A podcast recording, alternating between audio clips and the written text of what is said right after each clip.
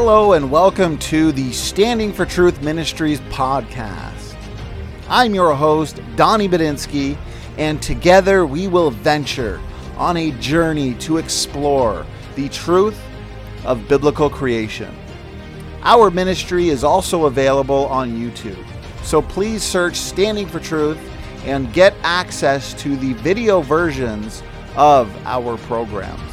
I'm Donny Budinsky, and as usual, stay awesome and trust in the truth of God's Word.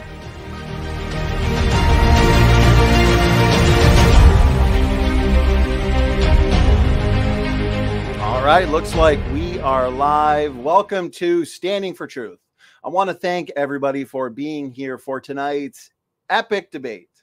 Uh, I have Dr. Kent Hovind and Wade, who goes by Wade the Wizard on YouTube, here with me to debate the important topic Is there reasonable evidence for evolution? Everybody's favorite debate topic. Gentlemen, Dr. Dino, Wade the Wizard, thank you so much for being here for tonight's debate. Thank you for having us. Yeah, I can't believe it's finally actually happening. I'm ready.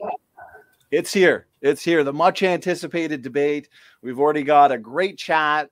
And tonight, as always, we are going to be having a professional, a formal debate. Uh, we're going to have uh, introductions in a second from the debaters, Wade and Kent.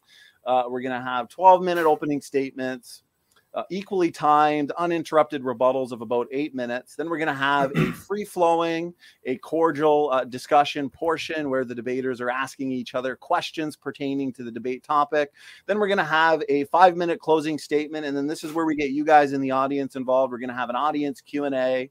So please make sure you're tagging me with your questions at Standing for Truth. That way I don't miss them. You guys could probably see in the upcoming live stream section, we have a ton of debates for you over the next couple of months, uh, including a ton of debates on this topic evolution. We've had a lot of requests for the evolution challenge uh, debate uh, for Dr. Dino. So please, if you're not yet subscribed, make sure you hit that subscribe button and share around this content as the truth and critical thinking is important. So, Wade, why don't we start with you? Uh, first time on this channel, first time debating on this platform. Uh, how you been? What's going on? And a little bit about yourself.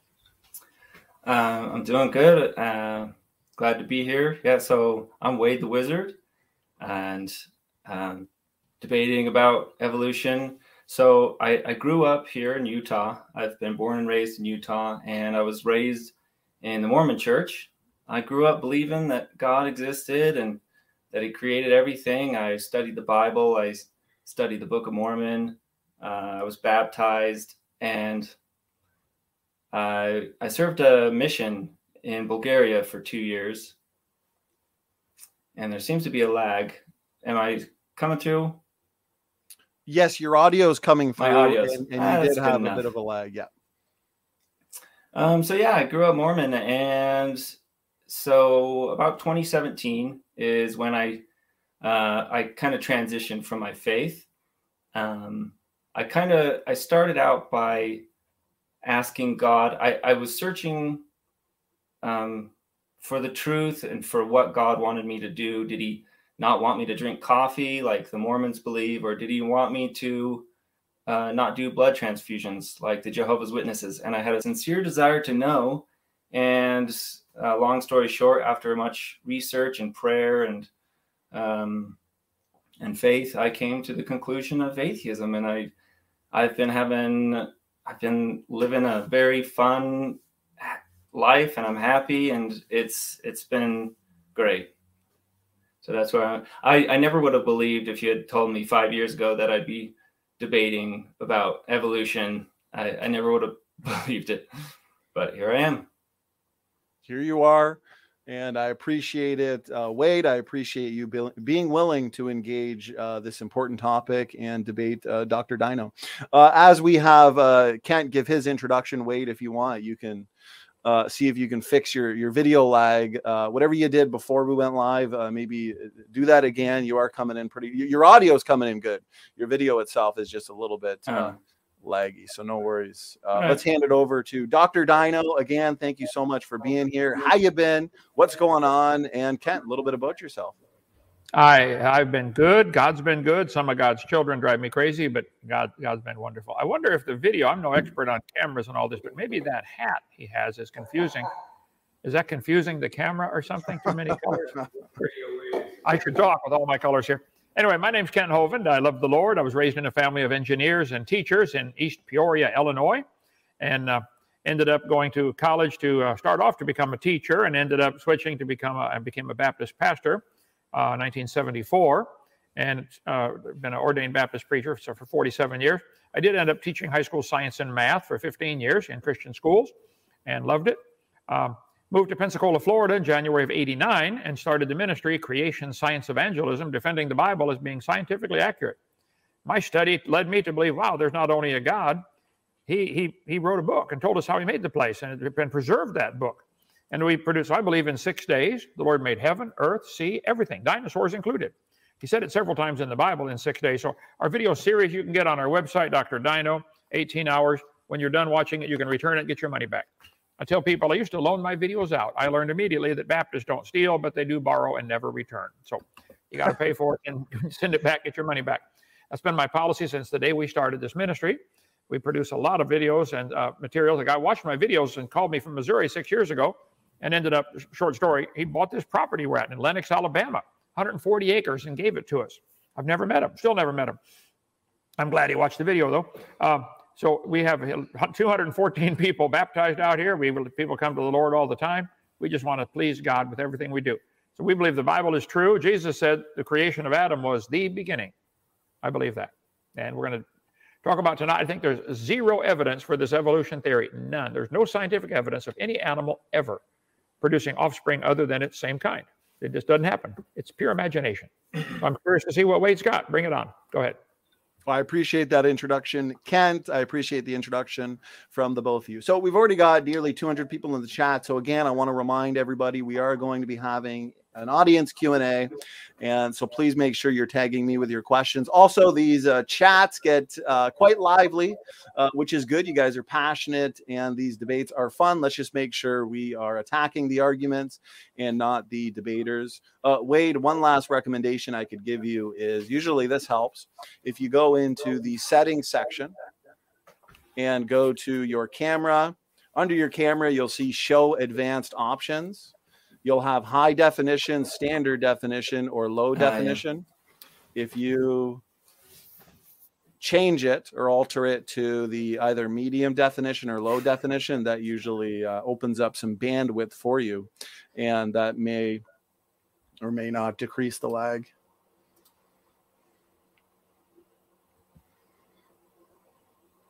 And as you're doing that, I'll uh, announce uh, logical, plausible, probables in the chat, advertising the epic after show that starts right after this debate ends. He says, Come share your thoughts.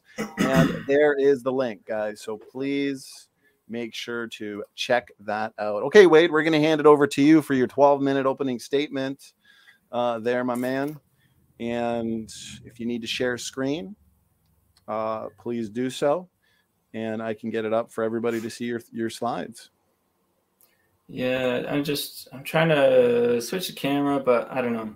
There's a lot of lot of lag. As long as you can hear me, and if my presentation comes through, I think we'll try and pick up from there. You know. All right, no worries, no worries. All right, let's see. Camera.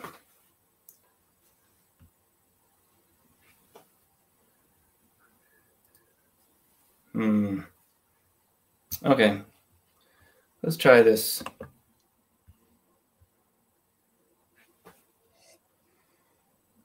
Did you try the uh, reduction in resolution? Uh, the, the, my whole computer is lagging. I, I don't know what's um, what the issue is.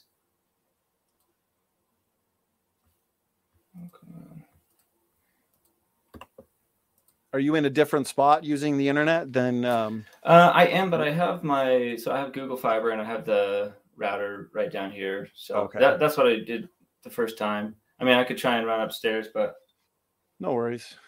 And you've got your ether, like you you have a cable plugged in directly, or you're just using Wi-Fi. It, it's just Wi-Fi. Okay. And it's it's lagging for you to get up the um, the PowerPoint. You're saying?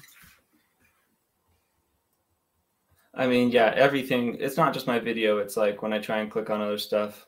Hmm. Like I tried clicking share screen. Let's see if this pops up.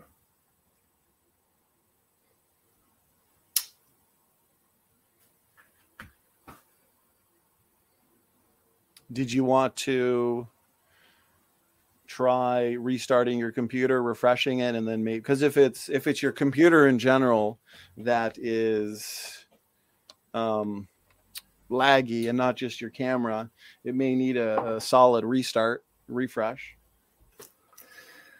Hmm. Yeah, I suppose we could try that. I could try and run upstairs. Let me um let me try and run upstairs for a second.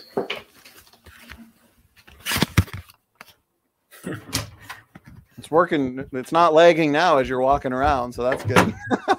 you could do the debate while you're walking around there, Wade. So whatever you you improving a little bit.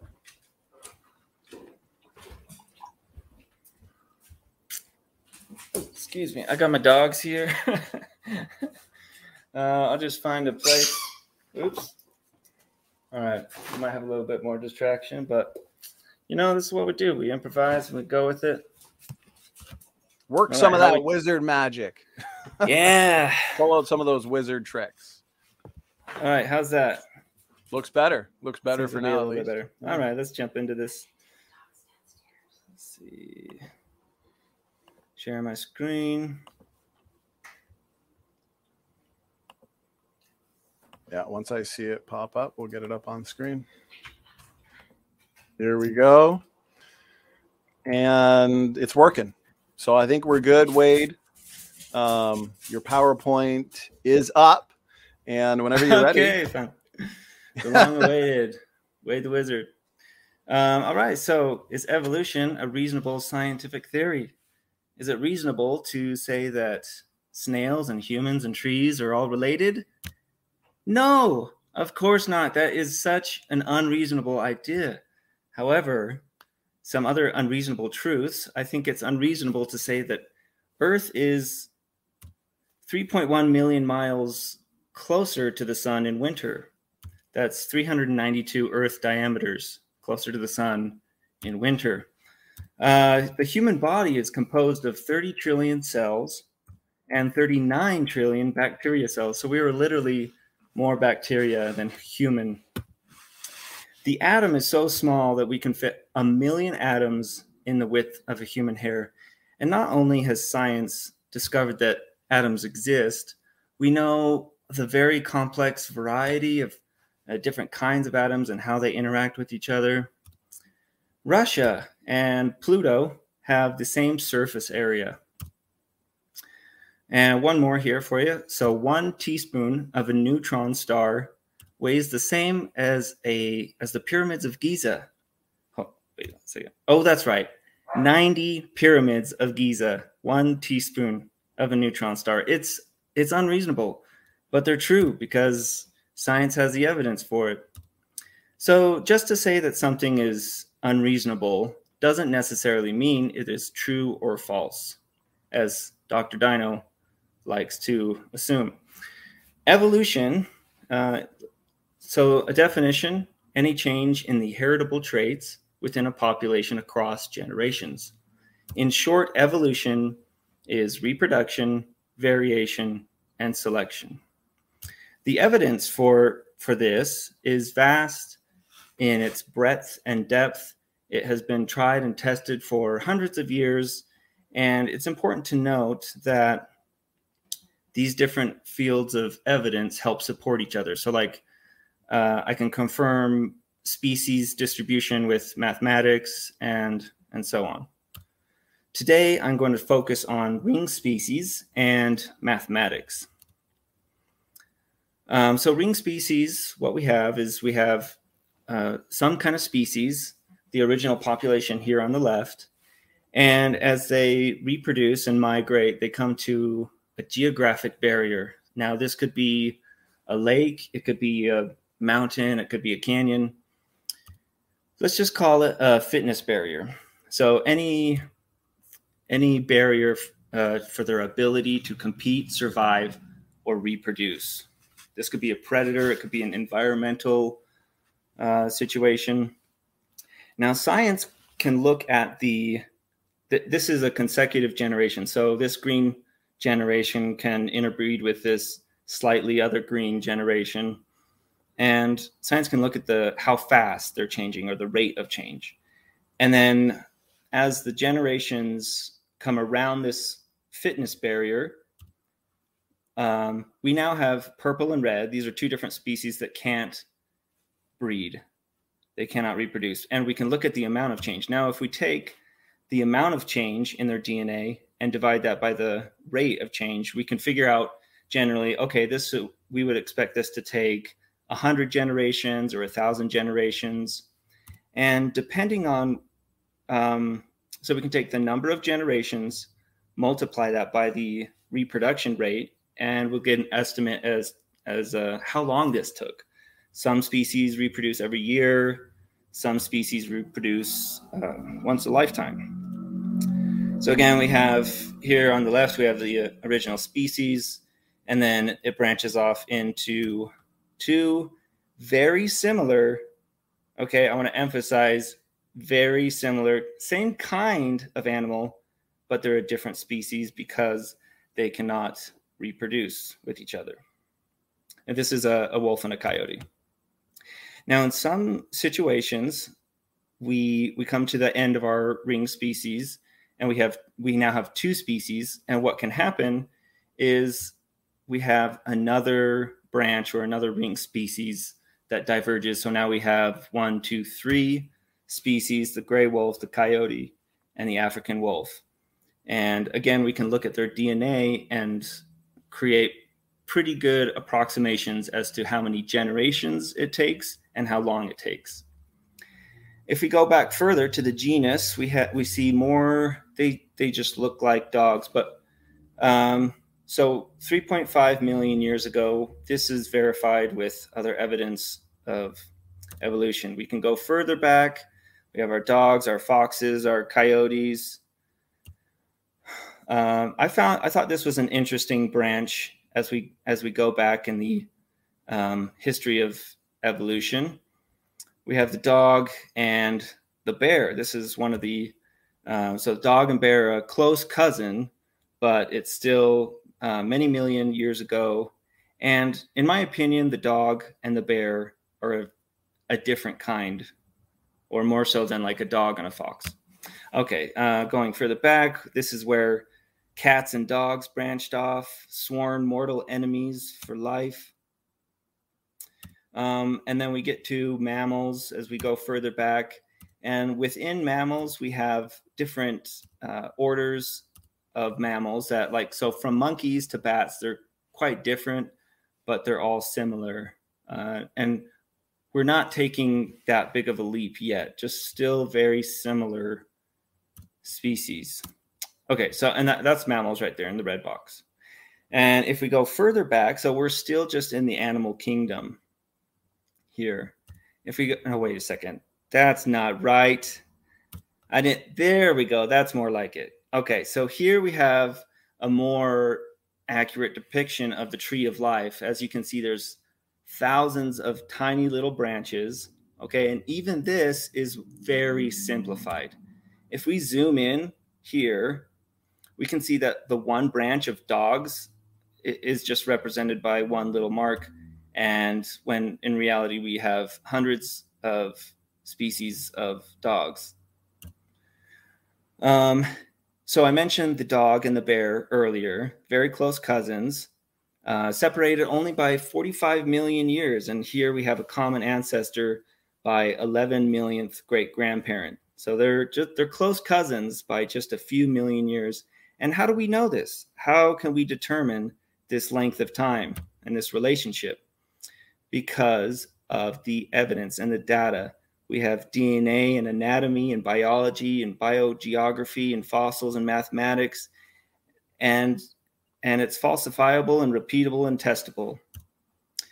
Dr. Dino likes to create a misleading question and say the dog, the wolf, and the banana, you know, saying like the banana is not related. Well, if we look at our tree of life, they're separated by uh, my thing is covering, but 2.9 billion cousins. Okay, so and this is um yeah, a very very long time ago. How how am I doing on time? Uh, I guess I can't. Maybe you're muted. Anyway, we'll we'll talk about math. I hope you still can hear me. Um, so in mathematics is fun fundamental to physics and, and all of science. Uh, what we can do is we can take a few data points and we can make predictions and Wait, test those. Pre- I, yes. I was on mute. I apologize. You have exactly three minutes and 37 seconds. You're doing good. Perfect. Actually, and wait, I've got your timer paused. Um, I think we figured out the issue because the green screen swap that you were using that takes a lot of bandwidth and RAM. Uh, no, that was a that wasn't a green screen, but Oh no. Okay. Well, I, I guess whatever that was, it, the, the second it stopped or you moved away, everything's been smooth since. yeah. So Okay. okay. Well, you're good to go. Keep. Uh, go ahead. Yeah, we'll talk about math. All right. so, very important to all of science, and we can make predictions. So, an astronomer, for example, can observe a comet in a location at a time, and then observe it in another location and a time. So, we have the two data points. And with that, with that little bit of information, we can determine the velocity, the direction, the orbit. We know a lot of great things about this comet and we can have a whole discussion about the velocity, but what started it? As maybe a collision or an explosion, or maybe maybe God did it. I don't know. But today we're talking about the what we can actually see. So 2021, there was 7,401 frogs. And within the last decade, we had two new frogs, the polka dot tree frog and the Robin Moore's night frog. And I just gotta say, I think this guy is the cutest little frog I've ever seen. So in a, in a past debate, I'm sure you remember Dr. Dino. This was with conspiracy cats, and he tried to um, explain how speciation was impossible with with uh, Noah's Ark narrative. Um, and you correctly actually asserted that it was an exponential growth rate. All right. So I took an exponential growth rate here for population growth, tweaked it a little for evolution. So our our total population currently of frogs, this is 7,400 species. The starting population is one kind of frog on the ark. Our growth rate and this happened 4,400 years ago. So we plug it in and look at this beautiful graph. It's nice, smooth curve, and and it seems plausible. Okay, but then what what happens is when we extrapolate this data, you can see on the right this red mark. When we extrapolate that data, it we would expect to see hundreds of species every year, but in reality, we see a couple new frogs every decade or so. And so the problem is with with uh, faith is they often start with the conclusion that God made everything in six days about six thousand years ago, and then they have to doctor the data to make it fit their narrative. Um, and I, I think that's yeah, that'll be it for my time. And stop sharing. All right. I appreciate that, Wade. Uh, with a minute to spare. So that was about uh, between 11 and 12 minutes. So I appreciate it. And uh, Kent, we're going to hand it over to you whenever you're ready. You have the floor for 12 minutes. It looks like you're muted, um, Dr. Dino, but if you can unmute yourself.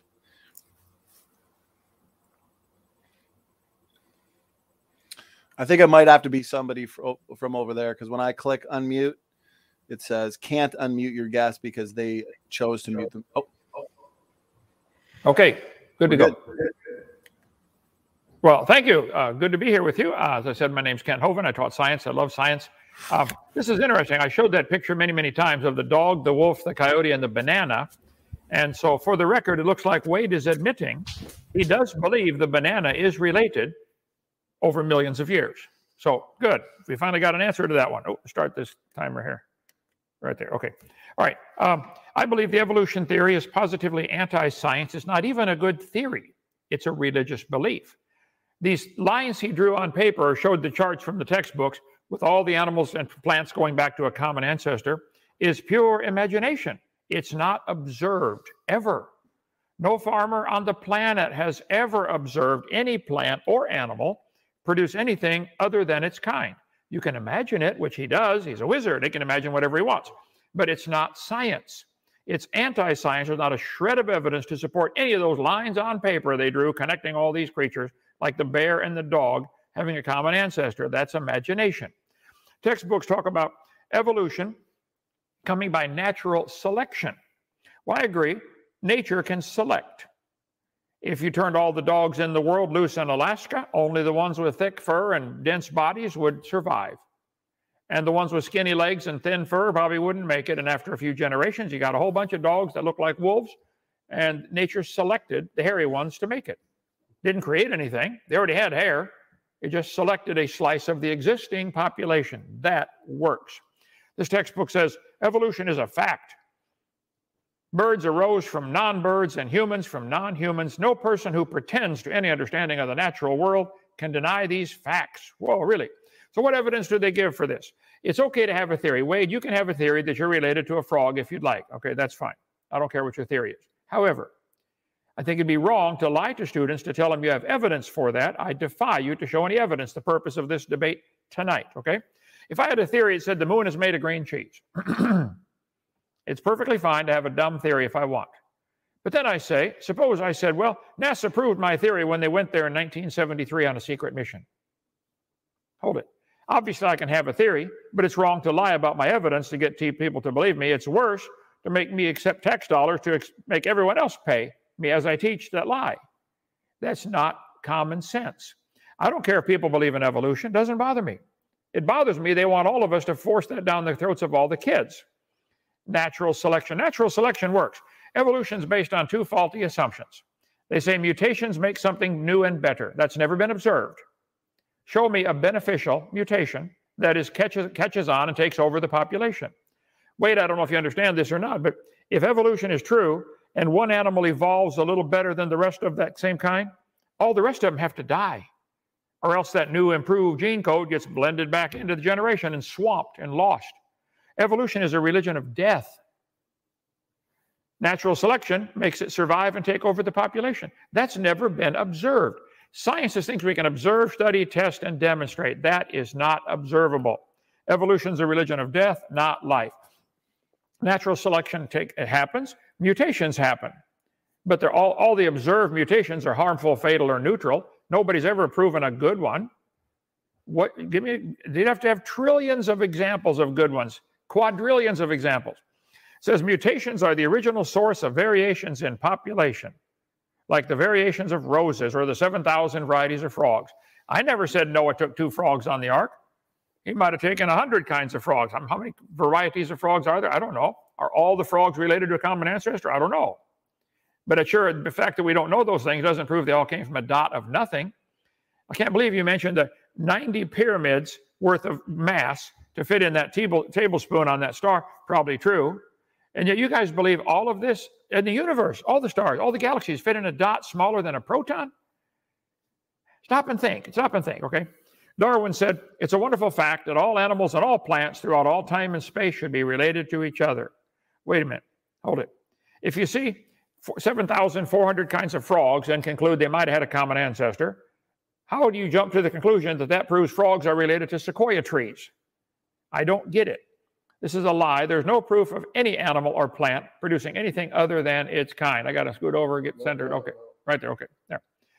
No matter how numerous they may be, mutations do not produce any kind of evolution. They, re, they, they shuffle existing genes. That's all they do. For example, here's a five legged cow or a bull. No new information was added. It already had the information to make a leg. It had the, uh, the gene code to make a leg is really complicated. It duplicated that code and put it in the wrong spot, growing out of his back. There's no scientific evidence to support the idea of evolution. It was except lies that have been proven wrong years ago. If there's real evidence, show me. But don't lie and show, tell me, don't tell the students you've got evidence for that. Here's a short-legged sheep. That's a mutant. The Ancorn, Ancon mutant between normal sheep. It's useful to colonial farmers because they can build a shorter barn, but mutation would not last in nature. Why wouldn't it last? Well, he's the first one the wolf would catch. Go, boys, go. Here comes the wolf, you know, and he tries to run and he can't do it. Here's a two headed turtle. That's mutant. It's not ninja, but it's mutant. And he's going to die first winter because nobody makes a double neck turtleneck sweater. It just, there are no beneficial mutations. It's imagining. Scrambling the letters of the word Christmas will give you lots of different words, but you cannot get Xerox, zebra, or queen out of the letters from Christmas. And scrambling existing code will not get you any new beneficial mutation. This biology book says normal fruit flies have two wings. This mutant has four. This rare mutation, like most mutations, is harmful. Then it says beneficial mutations are the raw material for natural selection. Hold it. Why did they show us a harmful mutation? This fly can't fly, by the way. So it's not a fly anymore, it's a crawl. So it's, why don't they show us a beneficial mutation? Because there aren't any. There aren't any, none. One professor I debated said I could prove a beneficial mutation because people with sickle cell anemia cannot get malaria. Oh, so if you cut off your legs, you can't get athlete's foot. That's a good mutation, isn't it? Yeah, okay. Evolution and natural selection. They say how natural selection causes evolution. Creationists have no argument with natural selection. It's natural and it selects. We thought of it first, but it doesn't create anything. Natural selection have a stabilizing effect, but it does not have promote speciation. It is not a creative force. It doesn't create anything. It selects. Natural selection can only act on properties that already exist. It cannot create properties. So they're just simply dreaming, or maybe lying might be a better word, to say that we have trillions of beneficial mutations to change an amoeba to a human and a dinosaur and a pine tree, and all those are connected on your chart there that you showed, Wade. You really believe you are related to a frog. Okay, you can believe that. But stop calling that science, call it nonsense. Darwin noticed finches with larger and stronger beaks were better able to open the tough pods. It was a grant study they did, 1977. The grants went down there for 10 years, studied the finches. I said, oh, the islands that only have tough nuts to crack, the finches have a heavier beak. Well, that's common sense. They're the only ones can crack the nut and get the food. And it said, evolution by natural selection had occurred in just one year. Now, this is a bold faced lie. Tell the teacher, that's Ken Miller's book. Tell him I said so. He's lying. They didn't observe any evolution, they observed natural selection. You turn all the birds loose on an island, and the only food you give them is nuts that are tough to crack. Only the ones with the big beak survive. I agree. Didn't create the beak, didn't turn it into a jackhammer or a, or vice grip. It's still a beak. Natural selection can lead to evolution over a long period. This is pure imagination. It's a lie. It does not. If I worked at a factory that made cars and I'm in quality control, and my job is to select any mistakes, I see a car coming by, oh, they made a goof, reject it. Can a quality control person in a factory that's making cars who, who catches every mistake and rejects it, can that ever turn the car to an airplane? No. Natural selection selects. Uh, quality control only controls the quality. It doesn't change it to something else. You might get a big dog or a little dog, but you always get a dog. And here's the one you used, and thank you, Wade. I'm glad you finally answered the question. No evolutionist has ever answered before. You do think a banana is related to a wolf and a coyote and a dog. Thank you. I'm glad. You're welcome to that. I don't care what you believe, but it's not science. Quit calling it science. It's a religion. There's a lot of different flies, a lot of different dogs, might have had a common ancestor. Bible said they bring forth after their kind. Sure, variations happen, but they have limits.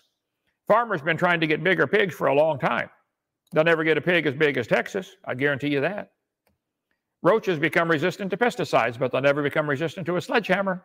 There's a limit. They always produce the same kind of plant or animal. That's not evolution. The information for that variety was already in the gene code. No new information is added. The pigs don't become pink or learn to fly. Mm-hmm. And the gene pool of the new variety is now more limited. Chihuahuas cannot produce Great Danes anymore. They're both still dog, barely, Chihuahua anyway. And how long would the Chihuahuas last in the real world? Five minutes. The squirrels would kill them. Mm-hmm. Go ahead, make my day, right? Varieties of corn happen. I do this all the time, Wade. You can watch my videos. Nobody ever shows any evidence of anything other than a variation within the kind. They show varieties of corn and then jump to the wild conclusion that corn is related to mosquitoes. Because after all, they connected them with a line on paper. Sure, there's a lot of dogs. Divergent evolution, they're still dogs. Look at them, all of them. Giving it a fancy name doesn't change the fact it's still a dog. There's a variety of horses, little bitty horses, great big horses. There's all kinds of horses, zebras, zorses, zonkies. They're probably all related. I wouldn't argue about that. But it looks like a horse. It's four wheel drive, you know, leather upholstery, hooves, tail on the back, nose on the front. It's still a horse. Okay, we're running out of time here. There's variety of chickens. We got, what, 50 varieties of chickens now here at our farm. 50 different kinds. They might have had a common ancestor called a chicken. Uh, the peppered moth. I, have got I got stuff on everything, and you're welcome to watch my video. Try to debunk it. I stand by my what I said at the beginning. Nobody has ever seen, no farmer in the history of the world has ever seen what the evolutionists claim by putting those lines on paper. You never see a cow produce a non-cow, a dog produce a non-dog, a frog produce a non-frog. Never. But wait, you believe you're related to that frog, don't you? Go ahead. All right, I appreciate that, uh, Kent. That concludes the uh, 12 minute opening statements. And now we are moving into the uninterrupted rebuttals. We have eight minutes on the clock for the rebuttal portion of the debate. Wade, before I hand it over to you, I just want to let everybody know in the chat I am all caught up on questions. We've got a ton of great questions uh, so far, so I appreciate it. And keep tagging me at Standing for Truth. Uh, that way I won't miss it. So, Wade, we're going to hand it over to you. And uh, you have eight minutes for your rebuttal. Whenever you're ready, go ahead. All right. Oh, I hear uh, Dr. That timer there. Actually, no, that was your timer. You're done. So we're gonna hand it back. No, I'm just kidding. Uh, go ahead. Yeah, let me let me go ahead and uh, start my stopwatch with my eight minute rebuttal and see how much I can get to. Um, all right, share screen. Uh, first, kind of started out saying like uh, it's never been observed uh, a new kind of animal become a new kind of animal. This is um, we have ring species here. This is Wikipedia. We have uh, about 30 or so different examples of speciation. Okay, the next thing you talked about was um, it being a faith of sorts. Okay, let me jump to there. I want to talk about um, believe because you say that I believe in evolution. So I would like to ju- um, defend that claim. Often it kind of pre- present a you either believe X is false or believe X is true. And this is very black and white. It's not always the case. So in reality, we have a spectrum of faith that intersects with knowledge. I know 100% that there are no married bachelors because that's uh, by definition what a bachelor is. Uh, Sasquatch. I maybe I have I don't know. I have zero knowledge of that, but I don't have to exercise any faith, so I'm there in the yellow. And uh, Dr. Dino, he there isn't any evidence for Noah's Ark, but he exercises 100% faith. He's over there in the green. I want to emphasize this as much as I can because this often gets misconfused and misinterpreted. There's a big difference between trust and faith. Trust is believing that something is true based on evidence. I trust that my car is going to start in the morning because I have evidence, because I have repeatable, testable scientific evidence. Faith is believing that something is true despite lacking evidence. Uh, Dr. Dino believes that God created everything 6,000 years ago, and there's no evidence for that. The next thing, so that's faith. Let's see, you talked about, um, uh oh, let's see. see if I can jump there as quick as I can. You talked about teaching uh, we want it taught in the classroom. I would actually love to have creation taught in the classroom. However, I would have all of the different creation myths. Okay, so there's uh, about 60 different creation myths from all around the world, different kinds of creation, creation from chaos, emergence, uh, creation out of nothing.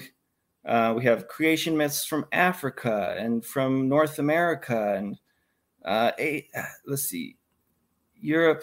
Where's uh, there's there's just so many creation myths. I don't even. Here's Genesis. Okay, so we would teach Genesis, and we'd also teach the Slavic creation myth. And I believe that if kids were to see all of these different creation myths, they would start to realize that they're kind of nonsensical, you know, like these talking snakes and forbidden fruit and okay. um, and I think it's interesting to point out that uh, Dr. Dino rejects all these other creation myths. Oh, except for Genesis, because that one's true, right? So that was the classroom. You talked about abiogenesis or the creation of life. Uh, I want to touch on that real quickly. We talked about math. Now, remember, um, so in this example of my comet, we can calculate and we can observe the velocity, direction, and orbit. I don't know what started the motion. Okay, I don't have any specific claim. So, do I believe that life came from a rock? I, I don't know, but I can see uh, speciation from one generation to the next. Um, so, yeah, the, the discussion is about evolution. Abiogenesis is irrelevant. Um, let's see. So, next, you talked about you had like five legged cows and the short legged sheep. I wanted to emphasize once again when we have speciation, I mean, I mean, this is a good example, but oh, uh, we have the the wolf and the coyote. They're they're not like mutants. They're very similar. Now I want to let me jump over to here. So I think I think the, the main issue is that evolution is just misunderstood. I I am the youngest of five kids. So there's reproduction, and and I, uh, the five kids, we look like my mom and dad. However, we don't look identical. Okay, it's variation. Um, and so my my oldest sister has five kids. My next sister has four kids and uh, my, my brother has oh gosh three kids four three three kids there's but I, I, I don't have any kids, and my other brother has has no kids. So that's kind of a, a selection process where, um, and it's simply like what is helps their fitness or their ability to reproduce. Uh, I also wanted to mention, so there was like, I mean, as far as like God being a designer, right? Um, you mentioned like a five-legged cow, but it's actually kind of an interesting question. Like, if I was a designer, I would make like how cool would it be to have like a six-legged uh, cheetah or something, or like maybe a monkey with eight eyeballs and two tails and and wings, or you know, like that's a cool idea, isn't it? But no, they're all just like like look at all these guys. They're like basically the same four-legged two eyes a nose mouth. It's boring. Like where's the creativity? Um let's see i've got one minute left. You talked about kinds. Maybe i can knock this out real quick. Um, maybe if you'll allow me just a few more seconds. So i want to talk about kinds producing kinds and we have a car that's it's basically the same kind of car but what kent hovind likes to do is he jumps from horse and buggy to the Ford Bronco to the Cybertruck. Like, whoa, how did we get there? But that's not really how it works. It's slow, incremental, small changes over hundreds of years. Okay, so it's more like this.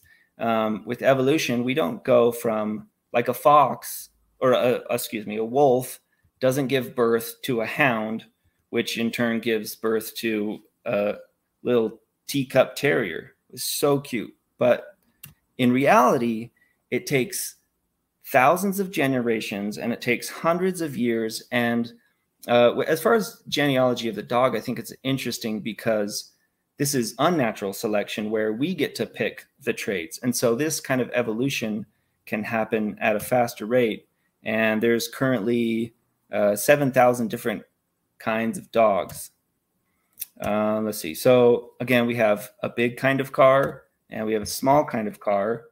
But if we trace back the innovation throughout history, we can see that they have a common design or a common ancestor, a thing with wheels that carries things. Um, however, if we look at these different inventions, the rollerblades, the Segway, the vacuum, if we look at their innovation and their history, we can trace it back to a thing with wheels that carries things. But here we can see that, I mean, obviously, rollerblades is not a car, right? Um, and that's the way it happens with evolution. So here we have the dog and the banana, which I, I know you just love so much, but they're both living organisms. They're both complex cell structures, male and female reproduction require water. They have all these things in common. It's not that a stretch, uh, that much of a stretch of um, to think that they have a common ancestor which also shared these these traits. And I believe that is, oh yeah, that'll be good enough for now. I, I appreciate you letting me go over time for a bit. No worries. Uh, thank you, Wade, for that uh, rebuttal. That was about eight minutes, which is fine. We're easy going on the um, opening statements and rebuttals. What we'll do, though, is give Dr. Dino equal time. So, uh, Dr. Certainly. Dino, you have. Amen. Okay. You've got actually, uh, no, I think that was about nine minutes. So, Kent, you got about nine minutes for your rebuttal whenever you're ready. All right. Well, thank you. Thank you. I think he proved my point by lining up all the cars. None of those cars changed to the other kind of car. Somebody designed the improvements in them, didn't they? They used a common design with four wheels. Anyway, yes, I'd love to take that one topic at a time. If he Wade would like, can pick his favorite. Um, let's see.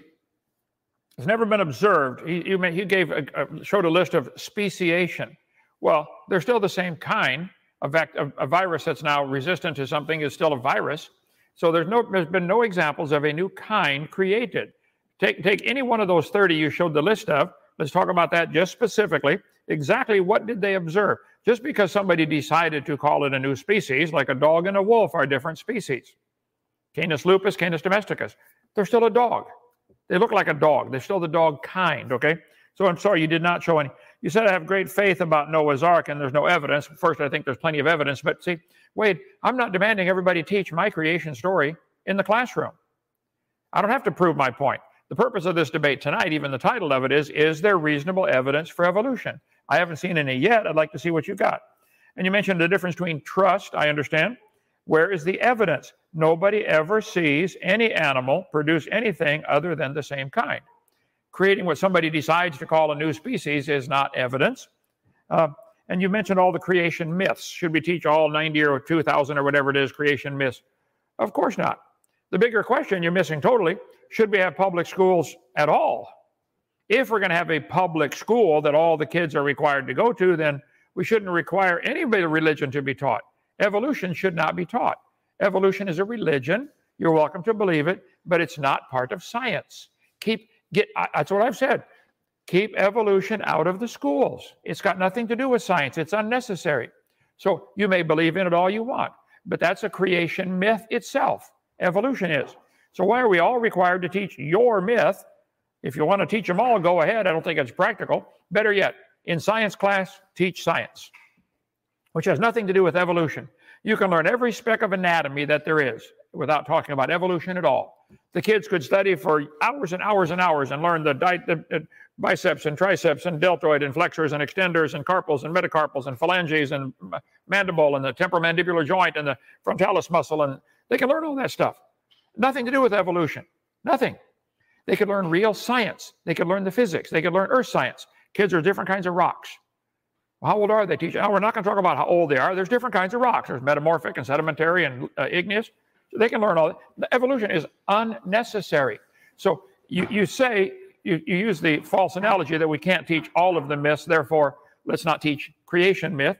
Well, then let's not teach evolution myth either. So I stand my case, stand my ground on that one. Should we have public schools at all? So you said the wolf and the coyote are close. I agree. And therefore, you jump to the conclusion that a banana is related? Wait, wake up, son. Okay. And you mentioned about why so many animals like cheetah, why don't they have six legs or more legs as if they could run? I think the cheetah does fine with four, but there are quite a few animals with more legs. Can a, can a centipede run faster than a cheetah? Can an octopus got eight legs? Can he run faster than a cheetah? Maybe adding more legs would add more unnecessary complexity. Would adding, uh, would building a car with 10 tires on it make it go faster? Ask the guys who drag race. No, four's plenty. It's all you need. I, I was really amazed that you would use that as an analogy. You think there was not enough uh, creativity, so some of the animals ought to have six legs. You know, humans ought to have four arms. Who's going to, who, where are you going to buy a shirt with four arms? You know, a lot of women like to have four arms when they got to, you know, hold the baby and uh, stir the coffee and all this kind of stuff and run the vacuum cleaner all at the same time. So, what you gave for an analogy of the car is classic. It's example of design features being added by intelligent people. Now, the word evolution has six different meanings. I cover this all the time. There is cosmic evolution, which is essential for your theory to make any sense. You have to have time, space, and matter to start existing. Where did it come from? Then you have to have chemical evolution. The Big Bang supposedly only produced hydrogen and helium. Where do you get iron, gold, silver, platinum out of hydrogen? Then you have to have stars evolving. Nobody's ever seen a star form. We see them blow up all the time. Then you have to have organic evolution. Life has to get started. Now, you guys very wisely try to avoid those four because there's no scientific evidence for those and say, well, once life gets started, then we see how it evolved. You don't even see that. We never see any animal produce a different kind of animal. Macroevolution is major changes in structure and the ways of life over tens of millions of years. Hovind translation. We can't see it happen. So we imagine it giving it more time. It's imagination. Macroevolution takes place in populations and the genotypes of individuals. They can dream this if they want. It's not science. It said all accept evolution. No, they don't. If I said I accept the idea that cows can jump, that's a fact. Cows can jump. We got some here. You could probably train the cow to jump higher. I bet we could work them out, get a coach, and say, Coach, train this cow to jump higher. Put some weights on him, make him jump higher.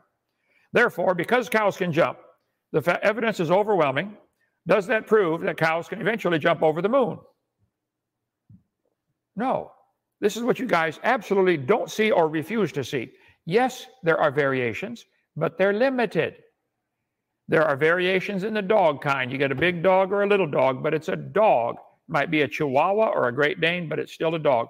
They've been getting bigger dogs. Do you think they'll ever get a dog as big as uh, Texas? or even a dog as big as an elephant. There are animals as big as an elephant, you know, like an elephant. Four processes of evolution, fundamental, four fundamental forces natural selection. Natural selection only selects genetic drift. Yeah, it can only drift so far, then it dies. Mutations, they're all harmful or fatal. Gene flow, yeah, they keep it the same kind. I bet your grandparents were human. 250 breeds of cows might have had a common ancestor called a cow. Hundreds of varieties of corn, 200 varieties of wheat, might have had a common ancestor. 4,000 varieties of potatoes, most of them artificially selected by man to grow in sandy soil or dry soil or wet soil or get bigger potato, sweeter potato, whatever. Sure, I accept the fact variations happen in the potato kind, but they're still a potato. Dogs always produce dogs, no exceptions, none. 200 or 350 varieties of dogs might have had a common answer. Here's your favorite one, Wade. So, for the record, you really believe a banana and a wolf are related over millions of years, of course. You got to give it time. Bible says they bring forth after their kind. I stick by that. It's mentioned 20 times in the first seven chapters. There is no evidence of anything against that. So, do you have evidence, which is the purpose of this debate, of evolution other than something what anybody would consider of the same kind? Darwin wrote his book on the origin of species. There's never been a good definition of the word species either. I covered that the other night in a debate. You can watch that. I'm going to run out of time here. So, microevolution is a lousy word. We shouldn't use it, but they do. We're kind of stuck with it. This one is science. It happens. Variations happen. And you guys want to imagine that this proves macroevolution when it doesn't. Microevolution is changes eh, within a species or small group of organisms over a short period of time. Antibiotic resistance is an example. It happens. Mosquito populations in the north are lar- sparrow populations in the north are larger. Yeah, because it's colder up there. They got to have a bigger body to survive. Still a sparrow. In mosquito population, we talk about this in my video series. Anyway, I'll stay on time. So I, I stand my ground. I think you've offered zero evidence, scientific evidence. You've offered imagination. Where's the scientific evidence to support this theory that you showed the chart that we all, humans and dinosaurs and frogs, have a common ancestor? I'd like to see the scientific evidence for that, Wade. Go ahead, your turn. All right. Uh, that concludes the opening statements and the eight to nine minute rebuttals. Fantastic debate so far, gentlemen. I appreciate the visuals. Uh, points are clear and concise. So now we are moving into the discussion portion of this debate. And as always, we strive to keep this discussion cordial, professional, free from ad homs, and of course, focusing on one topic at a time. What we'll do is hand it over to Wade. Uh, since Kent just ended with his rebuttal, Wade, why don't we give you the floor to start us off with the uh, first point and first question? Uh, go ahead whenever you're ready. The floor is yours, gentlemen. All right. Yeah. Thanks. um, okay. So I guess the I, I made kind of a list of your eight minute rebuttal. The the biggest thing that I want to emphasize, uh, something that you often bring up is the kinds produce kinds. Uh, there's never been an example of a kind producing a, another kind. I I'm not claiming that that happens. Uh, um, evolution doesn't claim that one kind of animal produces another kind. In my opening statement, I showed, you know, you have the the wolf and the and uh, the coyote. So they're all very similar. Like you, and then I also show the example where you go from a wolf to a hound to a teacup terrier. That's not what happens in evolution. It's these very tiny, incremental, um, imperceptible steps. And in fact, if we could do uh, a little experiment, anyone who's uh, watching can participate. All right. This is a hands on experiment. I want you to pick a finger and observe your fingernail for one second. Okay, ready, go. My fingernail didn't, I, I don't know, it, it didn't look like it grows. So therefore, my fingernail doesn't grow. Uh, continental drift, you know, it, uh, very, it, continental drift is even slower than growth rate of fingernails. But how do we know that exists? And it's because you know so evolution is so slow we can't observe it directly. Uh, i mean uh macro evolution you know big species to different kind of species but we have a whole bunch of evidence of retroviruses and DNA and anatomy and biology. Well, let me just stop you there, Wade. I, I yeah. appreciate that. Uh, before we get into, uh, let's say, retroviruses and things like that, let's uh, kind of stop there. I appreciate the points. Uh, Dr. Dino, over to you for your uh, response. Yeah, one point at a time. I agree. You cannot watch your fingernails grow. Therefore, it's uh, you can see it over a long period of time. I can prove that it did grow. That can be demonstrated because we can live long enough to observe this happening. Nobody's lived long enough to observe a mosquito turn to anything but a mosquito. Nobody's lived long enough to produce to, to observe a bact- amoeba produce anything other than an amoeba. So what you have is a vivid imagination. You can believe that all you want. See, the word science, Wade, comes from the word "seer," which is Latin, which means to know. What do we know? We know frogs produce frogs. We can observe that. Every farmer on the planet knows cows produce cows. That's observable. Evolution is not observable. It's not part of science. That's what I've said all along. You're welcome to believe it. Here's the chart I was looking for. Page, uh, slide number 1367. Okay, Alt DV 1367. Do you believe this chart shows the reality of, of life that humans and dinosaurs and whales are related to a common ancestor, uh, which was an amoeba? Do you believe humans and uh, uh, and uh, let's see, what pick one on here. Humans and squid are related to a common ancestor, and if so, where's the scientific evidence for that? Saying we can't see it because it observes it happens too slow, there that's not evidence. I can observe after a week or two, my fingernail has grown. I can observe that. Has anybody observed? Has anybody ever observed an, an amoeba produce a non-amoeba? Where's the evidence, Wade?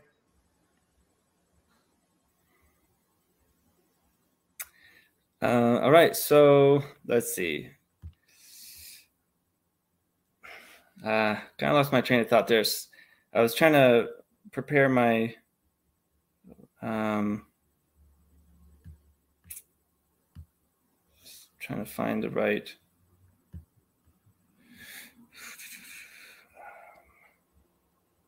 Are you looking for a slide, Wade, or did you want to maybe Yeah. start off by answering Kent's question on the uh, tree of life? Or, I mean, however you want to proceed, go Um, ahead. Uh, yeah, well, I, I guess, uh, I maybe it'll be better if we just kind of. Well, I, I, I guess yeah, that's what I was I was trying to think of. Um, maybe I'll share my screen for just a second. Uh, well, anyway, so I, was I was starting with the dogs, right, with the ring species, right, and we were tracing it back throughout history, and we have uh, evidence of their DNA, and we can see there's a lot of evidence that suggests a bear and a dog are very close cousins. They're very close related, almost. Uh, and we have a lot of evidence that suggests that it's you know 40 approximately 45 million years ago that they had cousins um, or that they had a common ancestor. And you know you talk about a different kind of animal producing a different kind of animal. I, I think a dog and a bear are different kind of animal. Um, I, I, just real quick so you mentioned no one has given a good definition of species. My definition i mean i don't know what other people say but for me it's can they reproduce? I think that's pretty simple. Okay, a bear and a dog cannot reproduce. Yeah. I agree. Bear and dog are different species. Now, for you to say 45 million years ago they had a common ancestor, that's not science. That's a statement of faith. You don't know that. You can believe that if you'd like. All we've ever seen is dogs produce dogs. There's eight kinds of bears and 335 or nine whatever varieties of dogs. We've never seen what you're talking about. It's not science. Where's the real scientific evidence that a dog and a bear are related? If they have similar DNA code or similarities, like they both got hair on the outside, maybe that's a good design. Maybe the same designer used it. Honda and Ford both put uh, Toyota uh, wheel, round wheels on their cars. It's a design that works. Doesn't prove they're related.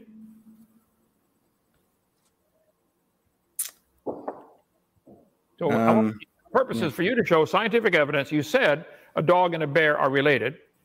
You said that 45 Yeah. million years ago. That's not science. It's a statement of faith. Where's the science? Um, so there's DNA, there's retroviruses, there's comparative anatomy, there's molecular biology, biogeography, Uh, one topic at a time. paleontology. One I, topic at a I, I'm just saying, like, you're saying there's no evidence, and then I'm saying like there's evidence, and you're like, no, there's not. Well, why don't um, we do I- this, Wade? And, and- Wait, Yeah. wait, you ra- you rattled off a bunch of words. To you say the word, you know, uh, uh, DNA retroviruses. That's not giving the evidence. Has anybody ever observed a bear produce a non-bear, or a dog produce a non-dog? Have you? No, because it never happens. Bingo! You're getting it. It never happened. I got. I agree.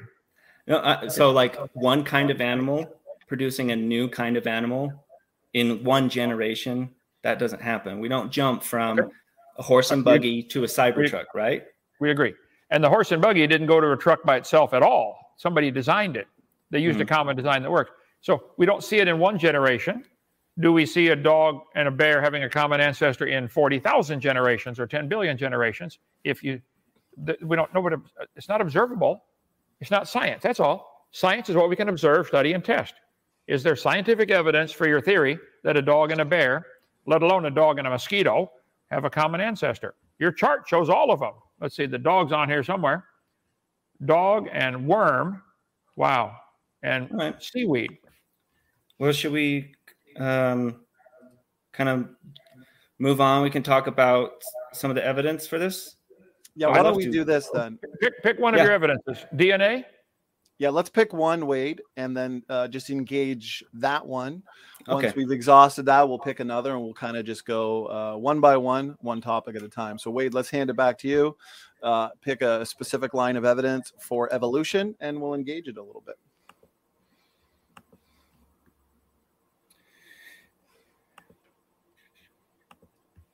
I just uh, so I, I, prepared this slide, so I'm going to bring it up real quick. So, um, yeah, this was something up. that uh, you see it. Yeah. Yes. So, in, endogenous retroviruses was something really interesting that I didn't know about before before this preparing for this debate that I studied, uh, and it's kind of difficult to understand. So I um, going to explain it with an analogy. There's this book called Remembrance of Things Past by Marcel Proust, and it is 9,609,000 characters long, including spaces. Really big book. So let's say I take this book, I open up to a random page, and I highlight a random letter or space. Okay. And Dr. Dino takes the same book, a copy of the book, opens up to a random page and highlights a letter the po- the probability that we did highlighted the same letter is about 1 in 10 million. Very improbable okay?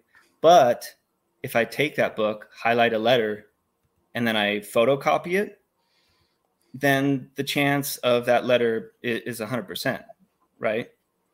Um, so if we look at shared endogenous retroviruses it's a, a virus that inserts itself into a it, it basically takes a highlighter and marks a specific location in the DNA. If we compare an orangutan and a chimpanzee, the probability that they have one, just one endogenous retrovirus is one in 10 million, right?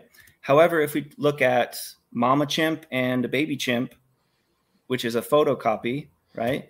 The chance is 100% that it's going to be in the same place. Now, if we look at humans and chimpanzees, there are 205 recorded, measured, observable endogenous retroviruses shared between these two species. So the probability uh, that we had this many endogenous retroviruses shared in common, um, if we were separate, I mean, if we didn't have a common ancestor, it's one in 5.88 times 10 to the 1,418. So, in my opinion, that is undeniable evidence that chimpanzees and humans have a common ancestor. All right, I appreciate that, Wade. Uh, we'll make sure uh, to hand it to Kent for equal time. Shared endogenous retroviruses between humans and chimpanzees. We can engage that a little bit if you'd like. Uh, Dr. Dino, over to you. Take your time. Sure. Well, let's assume that assume that what he said was true, that the chimps and humans have these similar uh, retroviruses. Okay, I have to check that out. Even if it's true, is that the only possible way to look at it? Is common ancestor? Are there any other ways to look at it? My dad was real good at teaching us boys when you know something was wrong. There's find ten or fifteen different ways to look at it. The grass is too long. The lawnmower's broke. Okay, what do we do? Uh, buy a new lawnmower, get a goat, forget it. You know, mom doesn't like the grass. Well, let's move, get a new house. There's, there's 20 ways to solve this. Besides, you know, you, you're focused on one. You see the only way to explain this is got to have a common ancestor. Well, maybe they both went through the, through the same trauma, like a flood that uh, did something. Maybe they both had the same trauma in their life, in their history. Maybe they have the same designer. Maybe there's a, something about that retrovirus that we don't understand yet. A lot of things they thought were unnecessary turned out to be, wow, you need that. For years, they thought the tailbone was vestigial. You don't need it. Well, yeah, you do. Take your tailbone out, you, you won't have any more babies probably. There's all kinds of things. The tailbone is an anchor point, nine different muscles attached to the tailbone. For years, they thought the appendix was vestigial and the tonsils and adenoids. I had mine taken out as a baby or kid. They just random take them out. But now they know the purpose of them. So maybe they just don't simply know the purpose yet. But you're stuck on has to be evidence for evolution. I'd say there's many other ways to look at it. Could these, there's articles on this topic on Answers in Genesis uh, website about the retroviruses, about them not being evidence for evolution. I would point out Microsoft PowerPoint and Microsoft Word each have how many lines of code would you guess, Steve, in those lines? Millions of lines of code. I would be willing to bet millions of the lines of code are identical. I bet Microsoft Word and Microsoft PowerPoint use the same spell check. Oh, so what does that prove? That they both came from Morse code? No, the same guys are writing the code. I think what you showed with your retrovirus is the same guy wrote the code. And if I you pick letters from a book and I pick letters from a book, I'd be willing to bet they're all English. I bet if we both went through that book and picked letters, nobody'd get Chinese. And I bet the same the author wrote that whole big book, and sure, he's going to use common phrases over and over. Uh, I use the phrase "I bet" many times. Uh, you probably have little pet phrases you use from time to time because it's still it's still you talking. You can go back and look at my videos from 20 years ago and see some of the same mannerisms, some of the same. Uh, I still have to adjust my back that I broke, you know, years ago. Still hurts all the time. So yeah, it's me. I, I haven't changed. So I think you, you haven't proven that that's evidence for evolution. I rest my case. Go ahead. Next one. Go ahead, Wade. Uh, yeah. So I kind of wanted to jump on. You know, you were talking about Microsoft Code, and I think there was. Let's see. I'm sharing my screen. Okay, so like Microsoft Code, uh, often Dr. Dino will take some kind of inorganic design, like a, a book or a code, and and make the analogy that it's comparable to organic life. So let's take something that's designed like a watch, and we discard it on the side of a path, and then we take something that's organic, this apple core, and we discard it on the side of the path. Now, if we fast forward uh, 10 years, let's say, the watch gets more rusty and it starts to break down, while the apple has, with only the inputs of the sun, water, it has reproduced and it has created this apple tree. If we fast forward even more, Uh, 100 years, this tree has produced more offspring with variation and perhaps there might be some natural selection. Birds will like a certain type of apple more than another and spread their seeds. If we fast forward a million years, we would expect to see, and this is what the evidence suggests, is we would see a, a completely different landscape with different kinds of trees. Well, what about the watch? The watch has deteriorated. So, uh, the main point that I want to make is that it's not a fair comparison to um, talk about organic life that reproduces naturally and inorganic design like cars. Okay, um, fair enough. Yeah, that's all I want. Yep.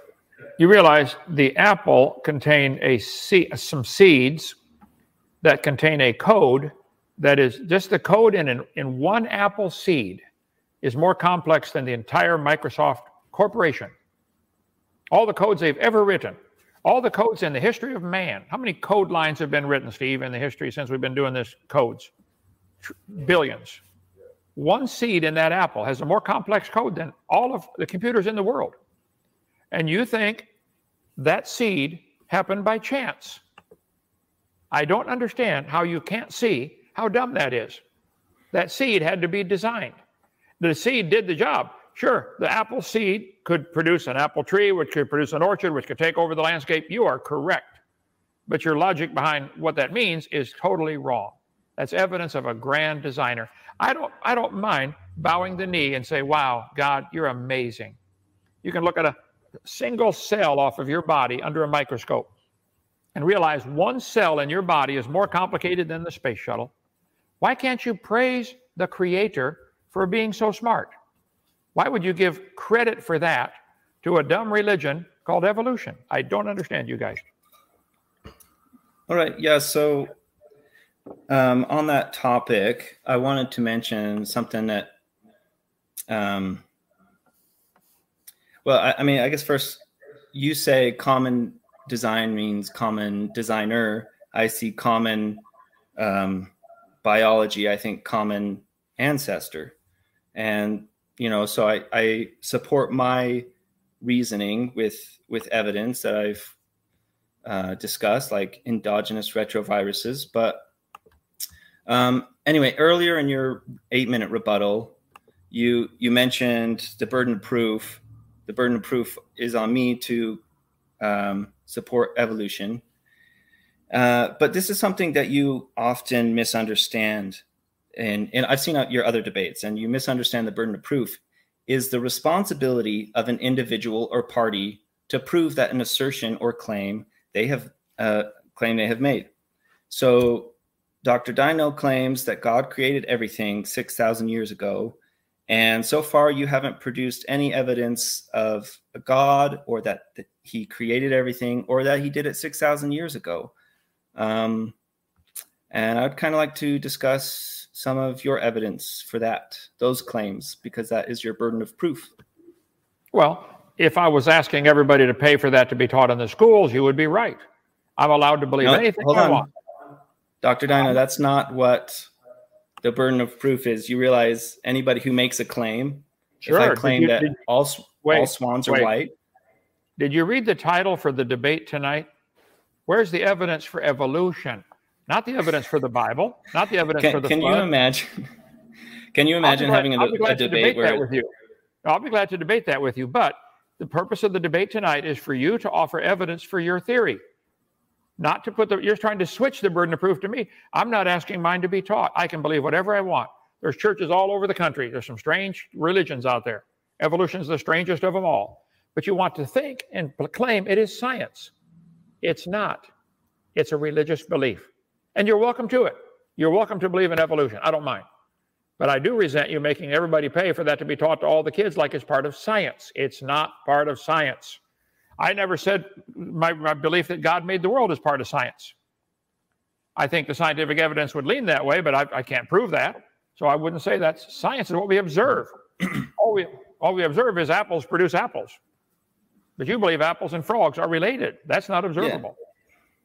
Uh, so again, I uh, I would absolutely advocate for teaching creationism in in uh, schools. So you can dismiss that claim. But I, I just think it's interesting. So in typical debates, there's two sides of the argument. My side is evolution is true. That's my claim. And I have a burden of proof with my evidence.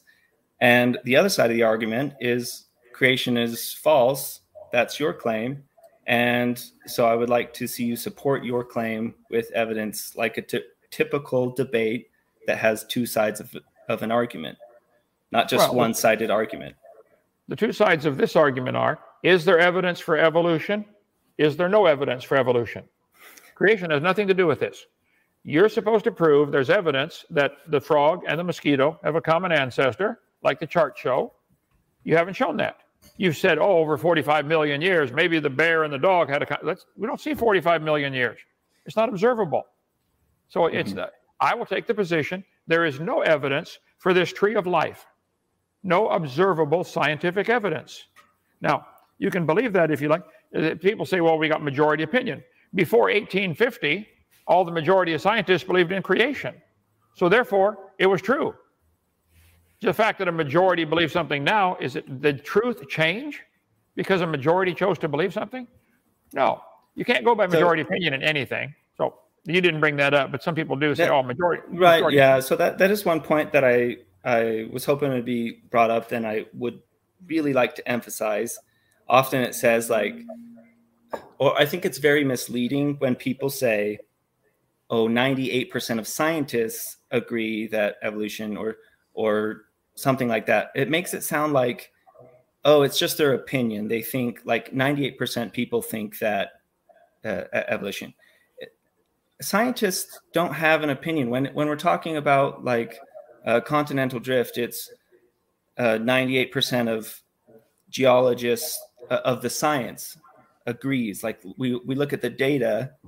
Um, but yeah, so science is objective and it doesn't care what people's opinions are. Uh, I personally have trust that the evidence and the science that backs up evolution is true because science is repeatable and testable and we have the evidence there for it. So well, if it's repeatable and testable, get an amoeba to turn to something other than an amoeba. The chart shows they all came from an amoeba. Amoeba, single-celled creature. Where are the two-celled creatures on this planet? Amoeba have a very short lifetime. I mean, you can they grow up, get married, and have kids in what 45, 50 minutes. you ought to be able to get billions of generations in one observable human lifetime. They've tried for years in the laboratory to get bacteria to do anything besides produce bacteria. They won't do it. So that's not science, it's a belief. Maybe a better analogy would help, Wade. Your hat, let's assume your hat is made of yarn. I don't know. Okay, somebody knitted that yes. hat. Okay. If there was a tornado in a yarn factory, would it produce a hat like that? Is there any chance in a quadrillion years that No. your hat could be produced by chance? because it's inorganic. So we talked about like the apple and the watch, right? Apple's organic, yeah, right. Yeah, apple. So it, it self it reproduces by itself. So, so if your hat, if your hat, if your hat was able to reproduce, it could eventually change itself into something else, a cow or you know a jeep or something. I, I don't even like it's incoherent. I, I don't, Okay. Well, my point is, we don't observe any plant or animal or amoeba produce other than its kind. It's still an Hmm. amoeba. You have a chart in your textbook, and you showed some charts on your presentation that all life forms came from a single celled creature, like an amoeba or a bacteria. Okay. Where's the evidence? There isn't any. I wish you guys would quit So, calling it science. Okay, so again, like we were talking about um, mathematics and interpolation and extrapolation. I Sure. talked about the astronomer who observes, he just for a short moment observes a comet in orbit. We don't see all, like we don't observe the whole orbit. We don't have to see the whole process, um, understand. but we can make an amazing prediction, and and that's what science does in some cases. We say we look at these different species and we say, oh, well, we should predict that if we look uh, in the past, we would expect to find a certain kind of animal. And we do. And we find these amazing um, fossils that show that, that there was a transition. And, and like, there's the prediction. The prediction was satisfied by math. Okay, that's fair enough. One point at a time. We can look at a comet, figure the trajectory, and with some Mhm. pretty complicated mathematics, decide, well, that thing's going to pass past the orbit of, you know, Pluto in, you know, 45 years. I agree. That can be done mathematically. I agree. We can observe this happening. Now, we don't observe any animal producing any other kind of animal. Uh, and you We can't do. look, you said we look in the past. You can't look in the past. You can, and fossils, explain how any fossil is capable of doing something that no animal today can do. I've said many times if you find fossils, all you really know is it died. You couldn't prove it at any kids. Why did that bone get the magical power to produce something other than its kind when no animal today can? Get a laboratory, start raising amoeba. You got a short generation time. In your lifetime, you could probably watch 20, 30, 50,000 generations of amoeba. I'd be willing to bet you 20 bucks and I'll buy you a new hat that it would still be an amoeba without exception. Um, yeah, so I'm gonna let's see. if I could jump in here, Wade, in the Yeah. last couple minutes of the discussion, um, what I would recommend, but it depends on on what you want to do. The title of the debate is there reasonable evidence for evolution? So you being in the affirmative uh, today, specifically, did you want to spend the last couple minutes uh, picking, let's say, one final line of evidence? We've discussed quite a few, so this has been good. It's been thorough. Did you want to pick uh, one final one for us to engage before we get into some uh, concluding statements? I mean, there's just so much evidence. I don't even. uh, so I'm ready no, yeah, I, I did want to mention. Um, well, real, real quickly, you you said that no one had observed a new kind of animal. We've observed speciation uh, dozens of times, um, but I want to talk about. Let me start sharing my screen. Talking about those bones in the ground. Um, share screen. You're good, Wade. Sh- Screen is yeah up. yeah it's just take a sec, second to come up so um I, I guess i must really like teaching analogies i you know jesus taught with parables and i think is a great way to teach I'm ready. so let's imagine we come across um, a bunch of russian nesting dolls uh, i don't care really when they were made. It's not that important to me. I don't really care where I found them. Uh, it's pretty easy to organize these Russian dolls in an order that makes sense. And even in some cases, say we have one missing, science could interpolate the data and predict that they would find the missing uh, Russian doll. Okay, so if we look at the bones in the ground, we can look at these different fossil, you know, and I don't care if this one was older that or like million years, two billion years. I can see like, oh yeah, that guy was was pretty close, pretty similar to this one, and um, and and and in some cases, we even have that missing link, and we find it. Uh, the, the prediction comes true. Um, talk about Basilosaurus. So this this was a really cool example that I found. If you look at the skull, Donny, one topic at a time. You're going to a new topic well, now. Uh, this is still bones. Well, let's. Um, so right now we're focusing on. Yeah, missing so right now we're focusing on fossils and and uh, transitional forms. okay. So, so Wade, let, let let's let's deal with one at a time. So let's allow uh, Dr. Dino to respond okay. to the previous one, and then we can move on to let's say Basilosaurus, if that's okay. Well, your Russian doll one was a classic example. I've been doing extensive research on the evolution of the fork.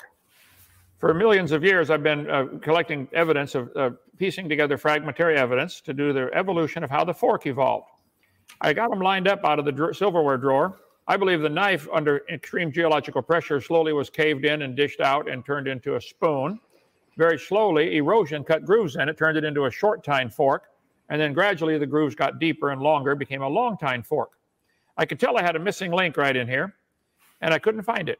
One day I was flying on US Air, and the stewardess walked down the aisle and handed me the missing link. I couldn't believe it. Later, I went to Kentucky Fried Chicken and found another one. So now I have the evolution of the silverware. Uh, there's proof right there. That is proof right there that the knife evolved to the fork over millions of years of evolution. I even found some mutations along the way. While I was doing research, some Somebody sent me some obvious frauds. They glued a fork head on a spoon handle, tried to fool me. You can't fool me. I know I caught it right away. And the environment caused some of them to turn different colors over the years. Now, that took millions and millions of years. So, sure, lining things up in order does not prove any relationship. And to find a fossil in the dirt that you think is between two others doesn't prove it is. Why don't there aren't the animals today doing it? If the whale could produce something non-whale, well, let me see it. I mean, I can't. You can't even see an amoeba produce a non-amoeba. Go ahead with your whale bone, hip bones in the whale, and I'll debunk that one when you're done. I'm ready for it. Go ahead. Oh, um, I, I guess one thing I want to point out before I jump back is uh, forks are inorganic. They can't reproduce, but um, you know, so but but like when we look at fossils, we know that this was this reproduced naturally. So they didn't like they don't when I was growing up, I didn't like consciously think of how to design myself. It just happens. Right. So these these things don't have a say in how how they develop. They just grow because they're organic. But with the skulls, here on the right, we have the land mammal, the coyote, and the whale the has its nasal cavity on the top of its head, where the coyote has it on the front of its skull. The Basilosaurus has its nasal cavity on the like on the middle.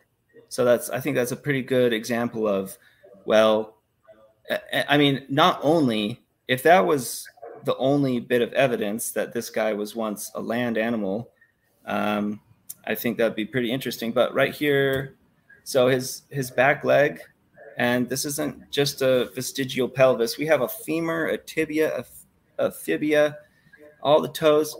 Do you think that this guy was like walking around on land with this? Or does this help him swim? Or is this maybe just like basically a useless uh, limb? Or some would scientifically say a vestigial limb. But uh, well, I'll, I'll uh, end there.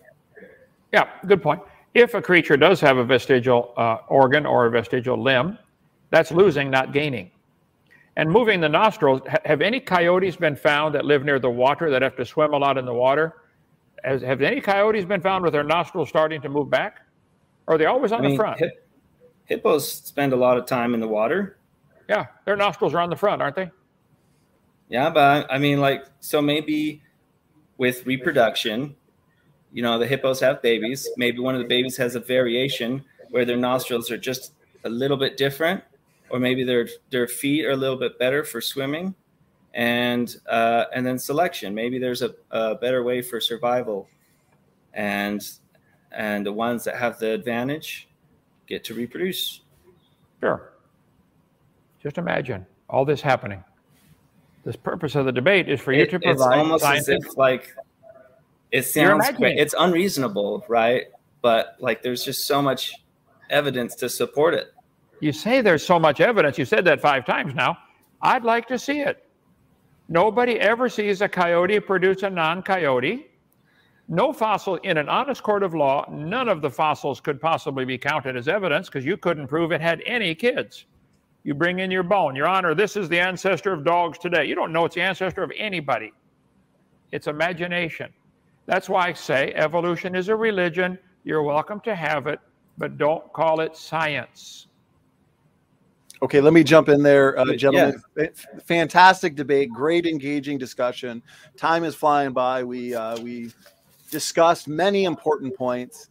Uh, we could listen to this all day, but I do want to make sure we have time to get some of these, uh, get to some of these awesome audience questions. So, uh, why don't we, it, Wade? There may be something you want to respond to there. A couple more points you wanted to make. We oh, I was just. Well, we do have concluding statements. So if you want to. Oh, yeah. Well, aside from that, I would just absolutely love it if Dr. Dino whacked an atheist. Will you will you whack me with your SpongeBob? that would make my day. Wade, Wade, Wade, you would not believe how long my list is of those who need to be whacked. There are so many out there. I feel like it's a target-rich environment. Okay, I'm a good Hopefully shot. I'll, I'll do I'm, something I'm not worthy. Promise. I might eventually. Sure. okay. That's a good way to end the discussion. Uh, one of these days, you'll check it off the uh, bucket list there, Wade. So um, let's hand it to Wade, Wade the Wizard. Great debate. Uh, we've got over 310 uh, people in the chat enjoying this debate with a lot of great questions. So tons of fun, well worth the wait. And Wade, we're going to hand it to you for a five minute concluding statement. So if there's any final points you want to make, anything you feel was unaddressed, now's the time. Um, let's see. Well, I guess just a quick summary. So I grew up believing that God created everything. I, I believe just as Dr. Dino did. Um, I believed in God and I believed that God created everything. And but I changed my mind. And why did I change my mind? Because I studied and I researched and I guess so. If there's any takeaway that anybody watching is, don't take my word for it. My favorite motto of the Royal the Royal Society, the oldest scientific society, is nullius in verba, which is Latin for on nobody's word. Okay, so don't trust me. Don't trust Dr. Dino. Go do your own research, kids. Learn science. And uh, the evidence is out there, and I'm still learning more and more. Even just as I was preparing for this debate, um, I came across endogenous retroviruses, retroviruses, which uh, uh, is incredible. And um, gosh, I just learned so much. And and like talking about, or I, I had a real fun time doing the actual math on speciation of frogs and how it's completely implausible to to believe that only 4,400 years ago God killed everything. Um, and and yes, I, I don't know that the main takeaway is I used to believe in in creation, but I believe in evolution now because of the evidence. And if there was ever evidence that could persuade me, I would change my mind. I would change my mind and believe in creation. But I don't think that day will ever come. That's all. Thanks. All right, I appreciate that uh, concluding statement there, Wade the Wizard. So, uh, a couple minutes we can throw into the audience Q and A. Uh, Doctor Dino, we're going to hand it over to you, uh, brother. You've got uh, five minutes as well. Whenever you're ready. Put my screen up, Damien. Damien, put my screen up. Okay, good. Huh? Why? Okay. All right. Uh, been a long day here. Uh, I believe this this debate over creation evolution is essential. Uh, it's probably these, one of the central themes of life. If there's a God, we better find out who He is and find out what He wants because He owns the place. Okay. If you wake up in the middle of a store, look around, and say, "Wow, can I have all this stuff?" Well, no, it might belong to somebody. Okay. Uh, I think there's a, the whole purpose of life is is changed by whether you believe in creation or, or evolution. It's a, it's a absolutely essential topic that you get settled. If there's a God, He owns it. You better find out what He wants. Which God? That's a different argument. Okay, where'd you come from? What am I? Where am I going? What's the point of life? If evolution is true, you guys offer absolutely no point. There's no purpose to life. There's no reason of any rules.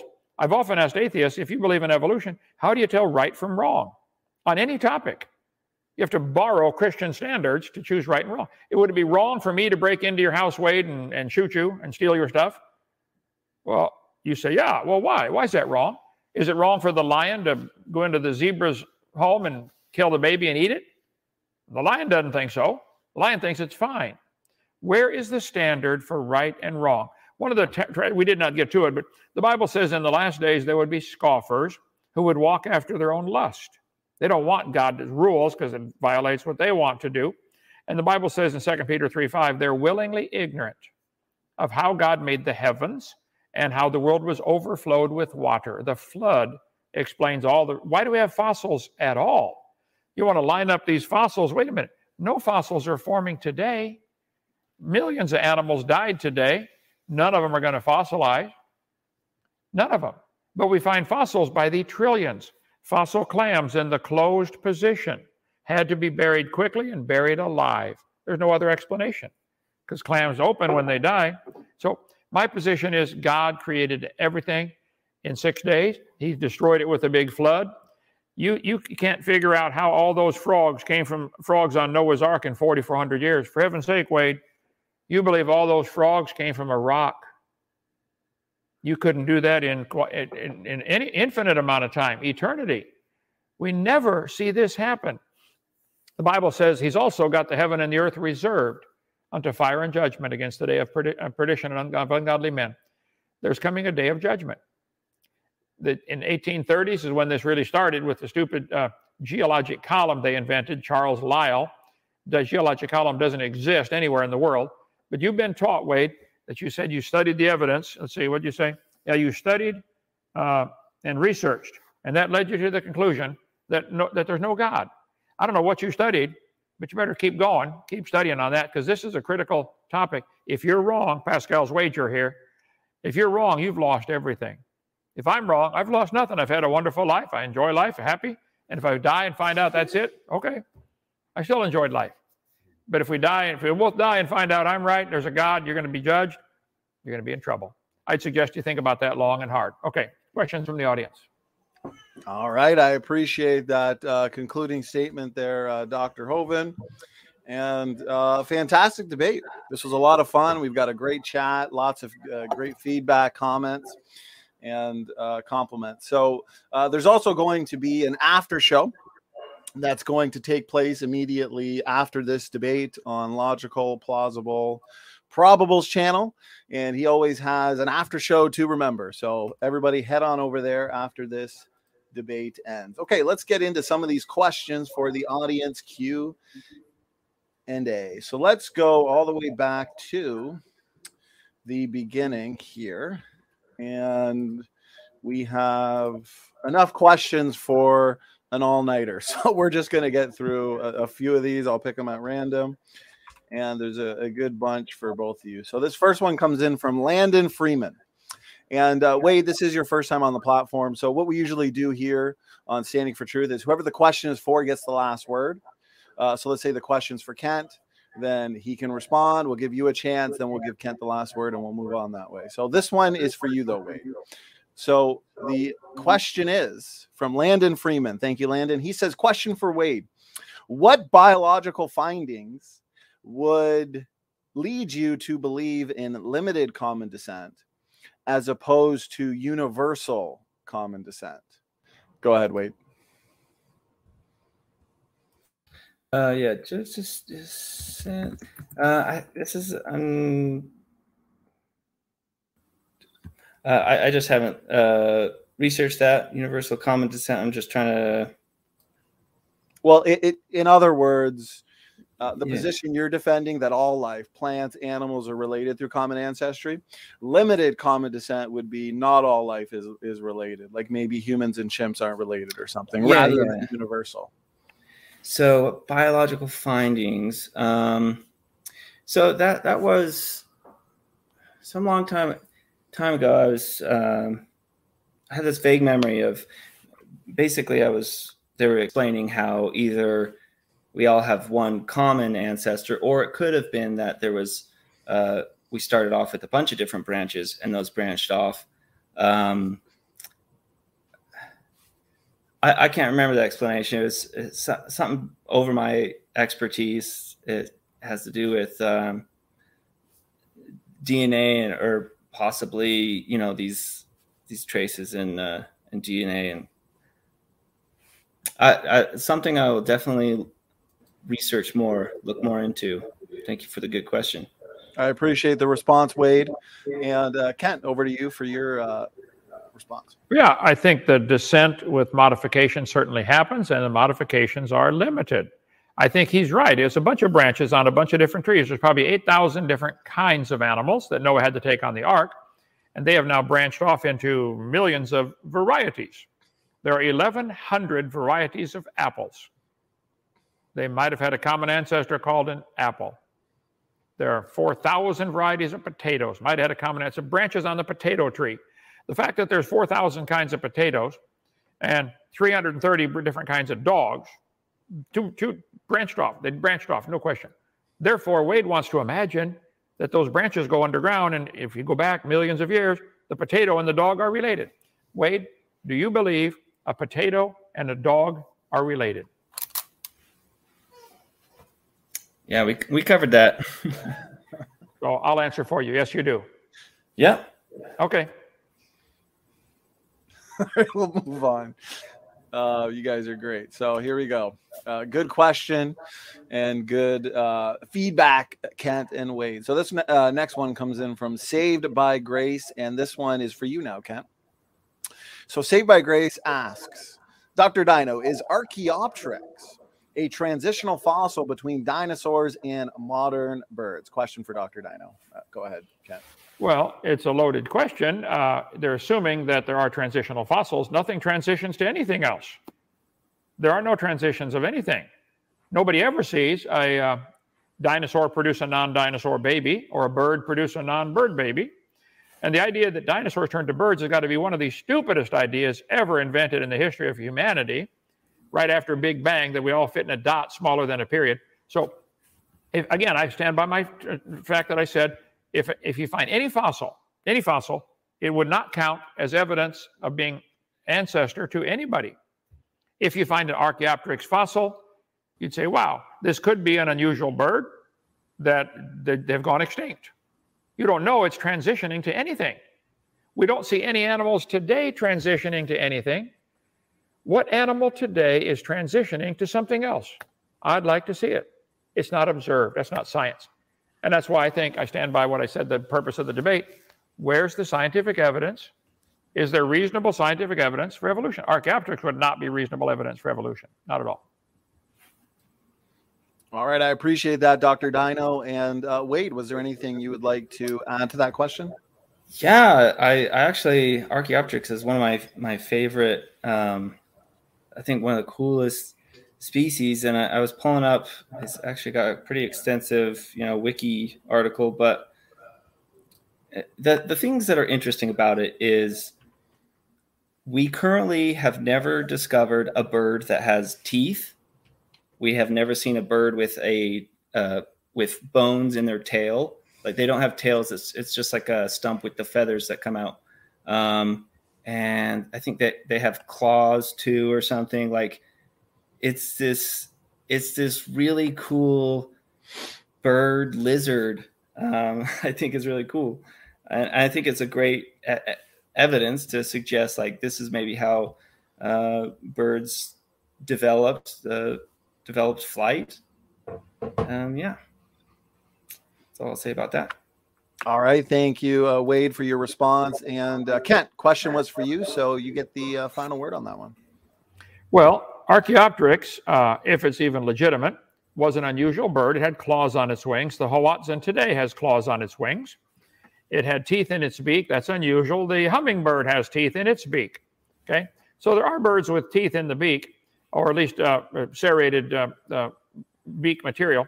So it, but the some of them were faked and invented by a Chinese entrepreneur farmer who wanted to make some money. So he faked these fossils. Some of them were. Uh, you can read all about that on my watch my video number four about lies in the textbook. So I think the fake fossils were intended to support the theory that birds evolved from dinosaurs. Olson, uh, outspoken opponent of the theory, has taken advantage of this moment to renew the old debate on the origin of birds. I'd be willing to bet $10 birds will always produce birds. They always have, they always will. Birds will lay eggs and they'll hatch out to be a bird if they hatch at all. So Archaeopteryx would not be evidence for anything.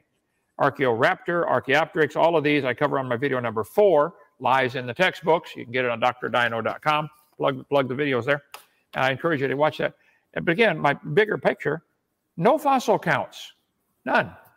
No animal today is doing this. They're giving bones the ability to do something no animal today can do. That's why it is imagination. It's not science. All right. Thank you, uh, Dr. Dino, for your final response there. So, this next question comes in from Power Word, and the question is for you, Wade. So, he says, Wade, how many species of frogs should there be after 265 million years of growth according to your formula does this number coincide with the 7401 known species wade go ahead yeah that's a great question uh, this was something that I, I definitely could have done the calculation but the, the main difference would be the rate of growth okay so in order to have that many species in a short amount of time, we have to have a huge, rampant, um, exponential growth. But in so with evolution, what we see, what the evidence suggests, is that over millions of years, we have just a few species, and it's a very slow growth rate. So maybe it takes a couple hundred years, or, or maybe they're talking about so like there's been two frogs discovered in the last 10 years. That, that yeah, that is an interesting. Like if I take that data point um, and kind of extrapolate it 265 million years, um, but I, I, don't know. That's something I could look into. But I, I think that the the math for evolution works better than the the math for Noah's Ark. That's all. That's what I'll finish with. All right. Thank you, uh, Wade. And uh, Dr. Dino, any uh, thoughts, anything you wanted to add to that? Well, I, I, the definition of that word species would have to be clear. And like, as I showed a couple of weeks ago in the debate here, on, you can go back to one of my previous debates. I went through 30 minutes on there's, there's not a good definition of species today. They still argue. What does that word mean? Capable of reproducing? Can a Great Dane and a Chihuahua reproduce? Uh, probably a few mechanical problems there, but maybe they could. So, um, dog and a wolf, could they reproduce? Could a dog and a chihuahua? I mean, could a, a wolf and a chihuahua?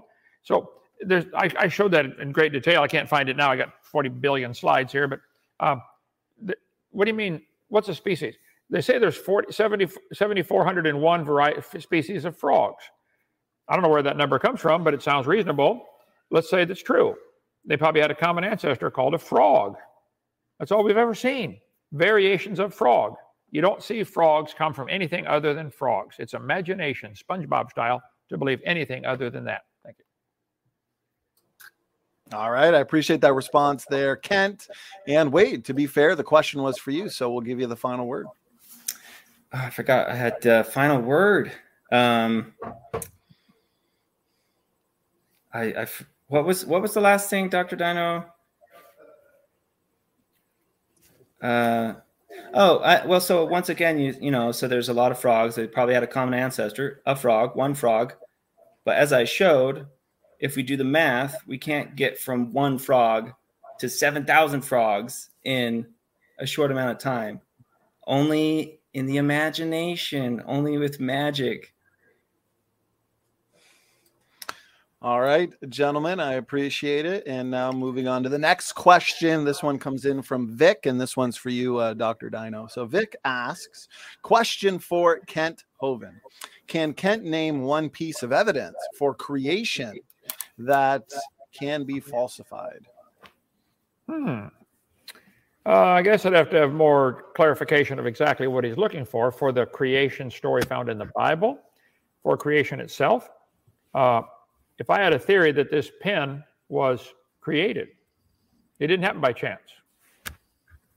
I suppose if I could get a pen to form by chance, you know, lightning striking a plastics factory, maybe you know that would falsify it. But uh, I guess I'd have to clarify that question a little more. What exactly are they looking at? I don't know of any evidence that would falsify the idea that this pen had a creator. I don't think there's any other. There's no other reasonable option. Somebody created this. Had, had to. Even the ball that goes in the end for the ballpoint, I bet that little ball was designed to roll around and catch the ink in the tube and pull it out. I think there's, it's it's common sense. It was designed. So, is there a way to falsify that? I don't think so. I think it's it's the only conclusion. There had to be a creator. Now, which creator? Is it Allah or Buddha or Jehovah? That's a whole different argument. But is there a God? I think that's a, a absolutely inescapable conclusion. Yes, there had to be a designer. Okay. All right. Thank you, uh, Kent, for that answer. And Wade, anything you wanted to add to that one? Uh, so I think uh, one of my favorite things about science is this uh, idea of falsifiability. So if I make the scientific claim that all swans are white, all it takes is I have find one black swan to prove to falsify that claim. So Kent Hovind is claiming that God created everything in uh, six thousand years ago. So, in order to falsify, or or rather, uh, in order to falsify evolution, all we need is one example where uh, God creates an animal, or like some kind of species just like poofs into existence or something, um, and then we're like, oh, maybe maybe evolution is not true. Um, and I, I, would change my mind if there was some kind of evidence. And, and I think it's so amazing. So Darwin suggested evolution 160 years ago, I think. And ever since he did, thousands of people have been trying to falsify evolution. They've been looking for evidence of, well, maybe it doesn't work in this case, or maybe, and yet it still stands as the foundation of all biology. All right. Thank you, Wade. And to be fair, uh, Kent, question was for you. You can have the final response. Well, over 4,000 years ago, we people started teaching this Bible after Noah got off the ark and told the flood story to his kids and grandkids and great grandkids, and that's never been falsified either. That's 4,400 years worth of not being able to falsify. You cannot prove there wasn't a worldwide flood. There's plenty of water out there to cover the earth. Still here, it's in the oceans. There's plenty of evidence the earth was covered by water. It's, I live in a gravel pit with seven layers of gravel that go from here to North Carolina. Rounded rocks. Our gravel is rounded. I think that's evidence it was tumbled around and rolled. They call it river rock. It goes from here to North Carolina, 500 miles. I think it was flood. Come take the tour, Wade. I'll show you all the evidence we give about Noah's flood. So I don't think the flood story has ever been falsified. Uh, it doesn't, doesn't prove it's true, but it's never been falsified for 4,400 years. Darwin's only been around a short time, so let's give it time. I think it's I think it's baloney. All right, I appreciate that final word there, Kent, and I want to respect the time of the debaters as we are coming up at the two hour mark. Time has flown by. This has been an awesome debate. So, what we'll do is wind it down here with one final question. I do want to thank everybody in the audience, though, for uh, being so engaged with the debate as you sent in some fantastic questions. So, this last one comes in from Redefine Living. He says, uh, Standing for Truth question, and this one is for you, Wade. So, uh, Redefine asks, How does evolution address harmful mutation accumulation mutations that are not removed by natural selection. Uh, Wade, go ahead. Um, okay, so uh, full mutations. So, I mean, again, evolution is just the three. You know, we have reproduction, variation, or mutation, and selection, and um, so uh, one thing that came to mind is which didn't come up in our debate, but kind of the topic of like human evolution. And we have kind of an interesting situation with humans because our selection is rather unnatural. You know, if someone has appendicitis and normally in nature they would have been selected to die, but we have, you know, uh, medicine where we can do an appendectomy or we can put someone on dialysis or, you know, give them insulin and, um, you know, so these these harmful mutations that humans have, like our eyes that are deteriorating. Uh, we have these cool inventions that we can put on our eyes, and we kind of avoid that natural selection. Um, but harmful mutation accumulate. So I mean, there's there's definitely a number of examples of harmful mutation in in nature. There's uh, one that comes to mind. There's a it's like a boar or a pig, and it has these tusks that grow out and they curl and pierce their skull. Like why that that's not useful, but they uh, the reason this hasn't been weeded out because of evolution is because they're able to reproduce before they're killed, before they kill themselves. And that's all it takes is a little bit of reproduction and millions of years. All right. Well, Wade, I appreciate the response, and uh, we're going to hand it over now to uh, Dr. Dino. Uh, go ahead for your response. Well, all that's ever been observed in mutations are harmful, and if they accumulate to a certain period, the, the creature dies, or maybe the whole species goes extinct. I think there are pretty good examples of extinction of, of whole, whole kinds of animals. It appears that most of the dinosaurs are extinct. Many of the varieties are uh, that doesn't that, that's not going to explain how they got there. So all we observe are animals going extinct or mutations that are harmful and yet wade's whole religion of evolution is based on the assumption that there would be trillions and trillions of beneficial mutations and they're not observed. They're just simply not observed. That's why i say it's a, it's a faith. It's faith based you have greater faith than i do. But you went from the faith in mormonism which is pretty dumb to an even dumber one believing in evolution Oh, get, keep reading, Wade. You can be a Baptist. Then you know you made it to the top. Okay. All right, I appreciate that response there, uh, Wade. You guys have made for a, a, debate to remember, tons of fun. So, Wade, question was for you though. So, uh, why don't we give you the last word on that one? Um, oh, I, I mean, I guess one thought that came to mind. It was interesting. Is um, it's estimated that it's like 99% of all species that have ever existed are extinct. Uh, I just think it's interesting that like God would be like, oh, I created a, a dinosaur. Ah, no, this is a, and then, you know, like, and then it goes extinct. Like, why would God create something just for it to go extinct? It's kind of interesting. But, uh, you know, you're talking about my transition from Mormonism to atheism and, and you believe the Bible. And mo- we both agree I'm glad we both agree that Mormon is Mormonism is a silly religion. Yeah. Um, if there was one takeaway I would love for you to just ponder on is how so like the Book of Mormon, believed by many as sacred, talks about Jesus Christ coming to America to visit some ancient Jews that civilized uh, uh, uh, lived in America. Um, how do you know Dr. Dino, that the Book of Mormon is false and the Bible is true. How do you determine that? You're muted. Program. Oh, I'm, I'm sorry. Go ahead, Dr. Dino. You're unmuted. I'm, I'm doing a series every Sunday here on our program, uh, Kent Hovind Official.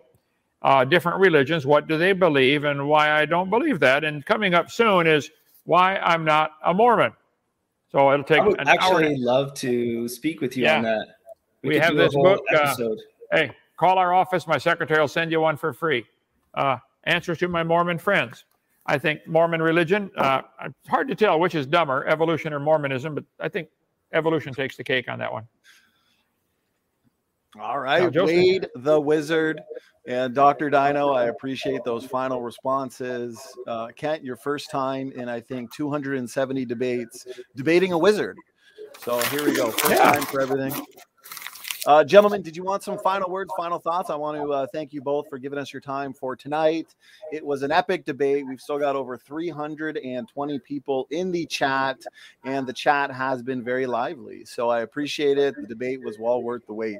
Uh, Wade, why don't we start with you because uh, this is your first time on the platform and you kicked us off uh, in terms of opening statements. So, final words, final thoughts, and Wade, thank you for doing this. Uh, yeah, this has been a great experience. I'm glad we were able to finally connect, and it's been really interesting. And um, yeah, I don't know. Maybe maybe we can come back and do a different debate about Noah's flood. Or uh, I, I also thought it'd be a really fun idea. You know, I could come speak about Mormonism, or um, we could do whack an atheist, Wade the wizard. Uh, and I'll, I'll just come on your show and you can just just whack me all night. but yeah, thank you. Thanks for the time. It's been nice, nice to meet you.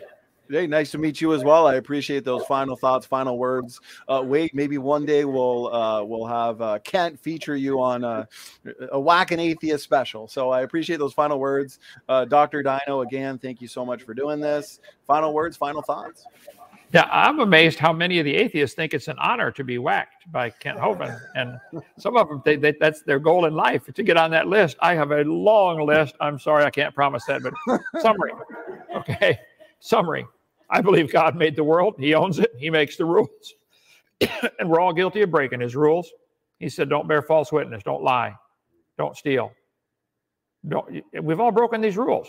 We're going to be punished, or you need to find a substitute. And Jesus Christ paid for my sins 53 years ago. I accepted him as my Savior. If you died today, where would you go? Wait, smoking or non smoking? I'd be willing to bet $500 you're going to be dead for a long time. Long time. I don't know how, I don't know how long you're going to live. Hope it's a long time, but you're going to be dead longer than that. All you get in this life's a little bitty dash between two dates. And for those Christians watching this debate, ask, ask you a very simple question What on earth are you doing for heaven's sake? Can't you find something to do besides play them stupid video games? Find something productive to do for the Lord. If you can't shoot, carry bullets, pay for the bullets, do something.